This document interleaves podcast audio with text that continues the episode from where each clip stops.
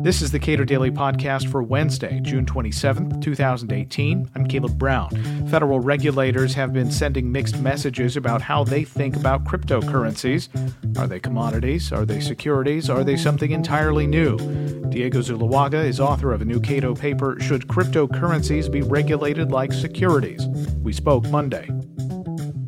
Since the last time we talked about whether or not cryptocurrencies ought to be regulated as commodities or whether they ought to be regulated as securities or whether they should not be regulated at all, or if there's some new category uh, of uh, some sort of you know, hunk of value uh, and how you regulate how those get transferred and dealt with, uh, what has changed since that last conversation?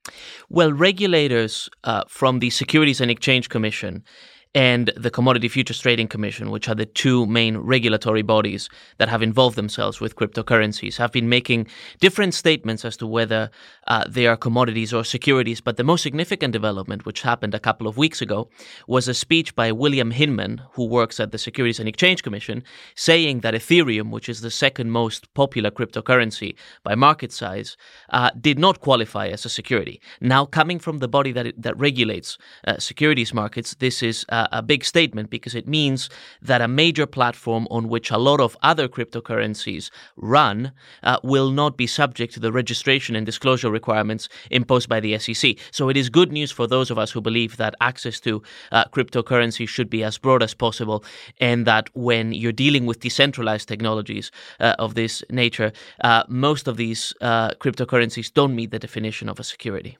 Okay, so the you know the fact that there are seemingly conflicting ideas floating out there from regulatory agencies, what is the path forward for uh, the feds? Well. Thank you for asking because I just published a paper today uh, that deals specifically with that question. And so in that paper, I, I, deal with precisely the question of whether cryptocurrency should generally be regulated like securities? And the answer is no, um, for two reasons. The first one is that legal precedent doesn't justify it. So the definition of a security uh, is, you know, according to legal precedent, involves four criteria, right? It must be an investment of money in a common enterprise for the uh, obtention of profits from the efforts of other people. Now, in the case of cryptocurrencies, you're dealing with peer to peer networks. No one is in central control of these platforms. And uh, it is individual people that help other people uh, perform transactions. What that means, in brief, is that you don't have the four criteria satisfied. So a cryptocurrency like Bitcoin or Ether or any of the other functional cryptocurrencies, functional meaning that they're already uh, in circulation and then the platforms are already live, don't meet the definition of a security.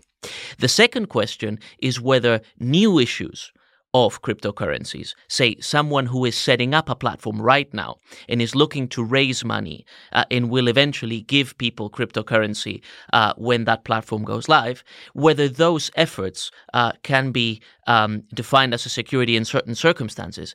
And in that particular case, I find that you may have this, a situation in which the securities test is satisfied when people are buying these contracts from some developer or someone setting up a, a, new venture and they are looking to profit from it, maybe trade the contracts in secondary markets before the platform goes live. Now, in that case, you do have someone clearly in central control of the platform who is expected to deliver on this venture in the future.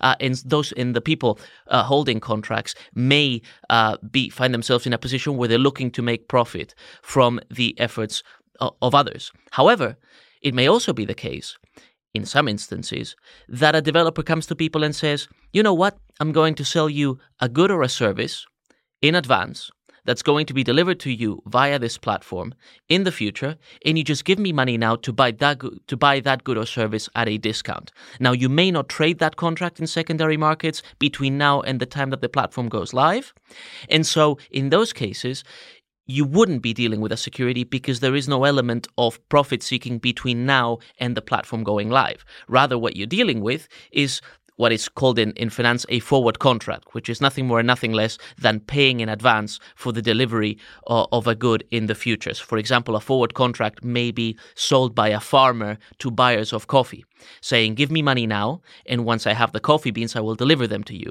Now, that is not a security, it is simply uh, the sale uh, in, in, in, in, in the future of a commodity. A futures contract. Well, we have to be careful here because a futures contract is actually traded on exchanges and therefore is subject to different uh, registration and disclosure rules. What, I, what I'm what I'm saying here is forward contracts that are between two parties and are not tradable um, between the moment of signing and the moment of delivery of the good, and those are generally not regulated. Uh, either as as, uh, as as commodity futures or as securities. Now, have we seen the specter of regulation? And I think we may have touched on this uh, previously, but have we seen the specter of regulation alter the way that initial coin offerings are done, the way that uh, networks get set up? Because there are some that uh, try to try to make a really big splash immediately, and yet others uh, just begin operating the network and hoping that people buy into whatever vision they have set up and what whatever rules they have set up within the uh, core uh, software. That's right. So over 2016 and 2017, it became very popular to raise funds via the so-called initial coin offering, which is a promise of giving people a cryptocurrency or a digital token in the future for money uh, today. Now, as these things increased in the amount of, of ICOs that took place and the size uh, of the offering, um, regulators started to pay more attention to them. And uh, they, you know, the, the chairman of the Securities and Exchange Commission, Jay Clayton, said that most of the ICOs that he had seen were actually unregistered securities offerings, and that there was a lot of policy uncertainty around that, and that they would pursue with enforcement actions uh, a lot of these uh, unregistered offerings. And on top of that, there was uh, an increasing realization that there were scams and frauds uh, being attempted, uh, marketed as ICOs because obviously it's a very vibrant uh, area full of hype and a lot of people are coming in without informing themselves necessarily very much about what's being given to them. And so it was fertile territory for uh, people with bad intentions. Now the combination of those two things uh, has led to ICOs being in a uh, bit of a limbo in recent months. And if you look at the aggregate numbers on how much money has been raised you do see a decline uh, over the last couple of months especially where in in you know at the end of 2017 at the beginning of 2018 you might have seen $2 billion uh, raised every month uh, via ICOs, whereas now, you know, the aggregate numbers are somewhere around the $1 billion region, which is still not small. Of course, by comparison to the securities markets or the uh, commodity futures markets, we're talking about tiny numbers, uh, but it's still uh, quite a bit of growth compared to what we saw a year ago or a year and a half ago. Uh, it should be said, however, that ICOs of themselves are not bad. Uh, there's nothing uh, wrong with selling people uh, a token that will be delivered in the future. It, it, can be a useful way, especially for startups, to raise capital, especially in an environment where uh, a traditional IPO, that is a, a sale of shares, uh, can be quite expensive. This can be. So, a- what does a token get you?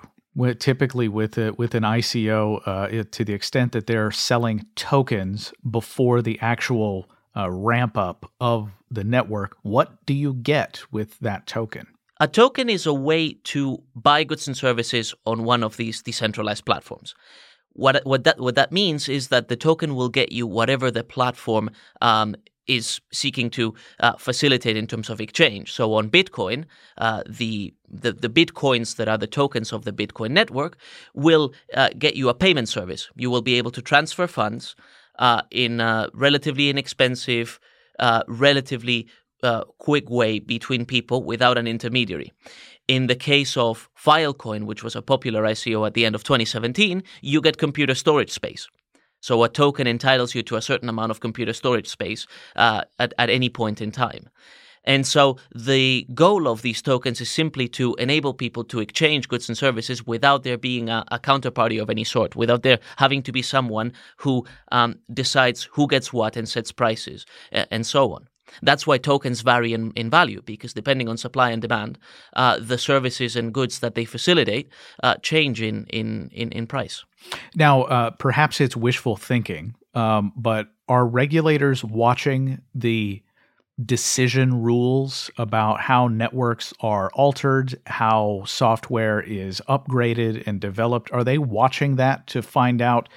Well, heck, maybe the way that uh, we've been regulating uh, firms on Wall Street uh, is not ideal, given the fact that there actually can be numerous ways to make decisions among uh, groups that own a common uh, unit of something.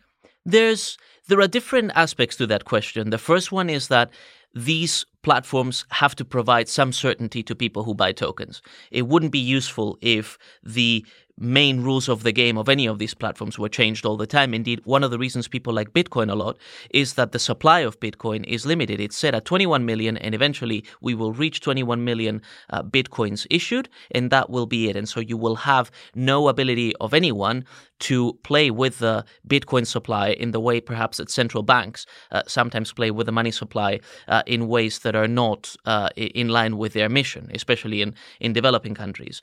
Um, so from, from from that perspective, it would seem that the success of a platform depends on providing some measure of stability and certainty. Uh, I do think, however, that regulators are increasingly looking uh, at this technology and wondering to themselves whether it's regulation that is prompting more people to to take recourse to these kinds of markets rather than the traditional securities markets or or um, or or banks uh, to to raise money or obtain credit, because it it is true that the regulation has raised the number of barriers to entry to some people, and perhaps the the most obvious is the way that small firms struggle to raise capital on public markets. Uh, we have had a very strong structural decline in the number of initial public offerings since the late 1990s, which was the height of the tech boom, and the numbers haven't really recovered since. And on top of that, what we see is more and more small firms uh, going to venture capitalists and private equity funds uh, to raise capital which is good for them, I suppose, but it's not good from a general welfare perspective because only uh, already wealthy investors tend to have access to those products. So if you're a regular investor, you will struggle to find uh, attractive investment opportunities that give you high returns on the public markets. Now, ICOs somewhat help to bridge that gap, both by making it easier for firms to raise funds, but also by but also by giving an opportunity to people who uh, believe in these platforms to buy these tokens and eventually either trade them for something else or use them on these platforms once they successfully set up.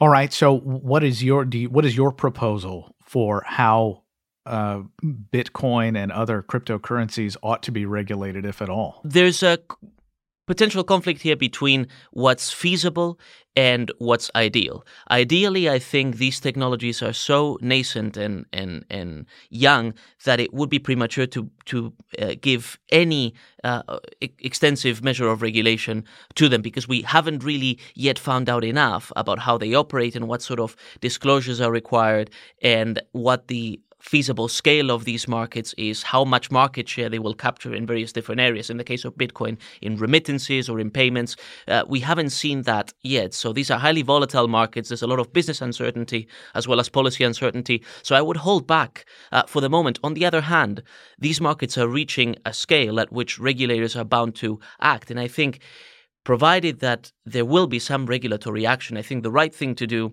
is to regulate existing cryptocurrencies, and especially Bitcoin and, and Ethereum, which are uh, so significant as a share of, of the whole cryptocurrency market, as commodities, because that involves uh, just enough uh, registration and disclosure and policing of fraud to satisfy the concerns of regulators and other people, while at the same time not constraining the further growth of these technologies.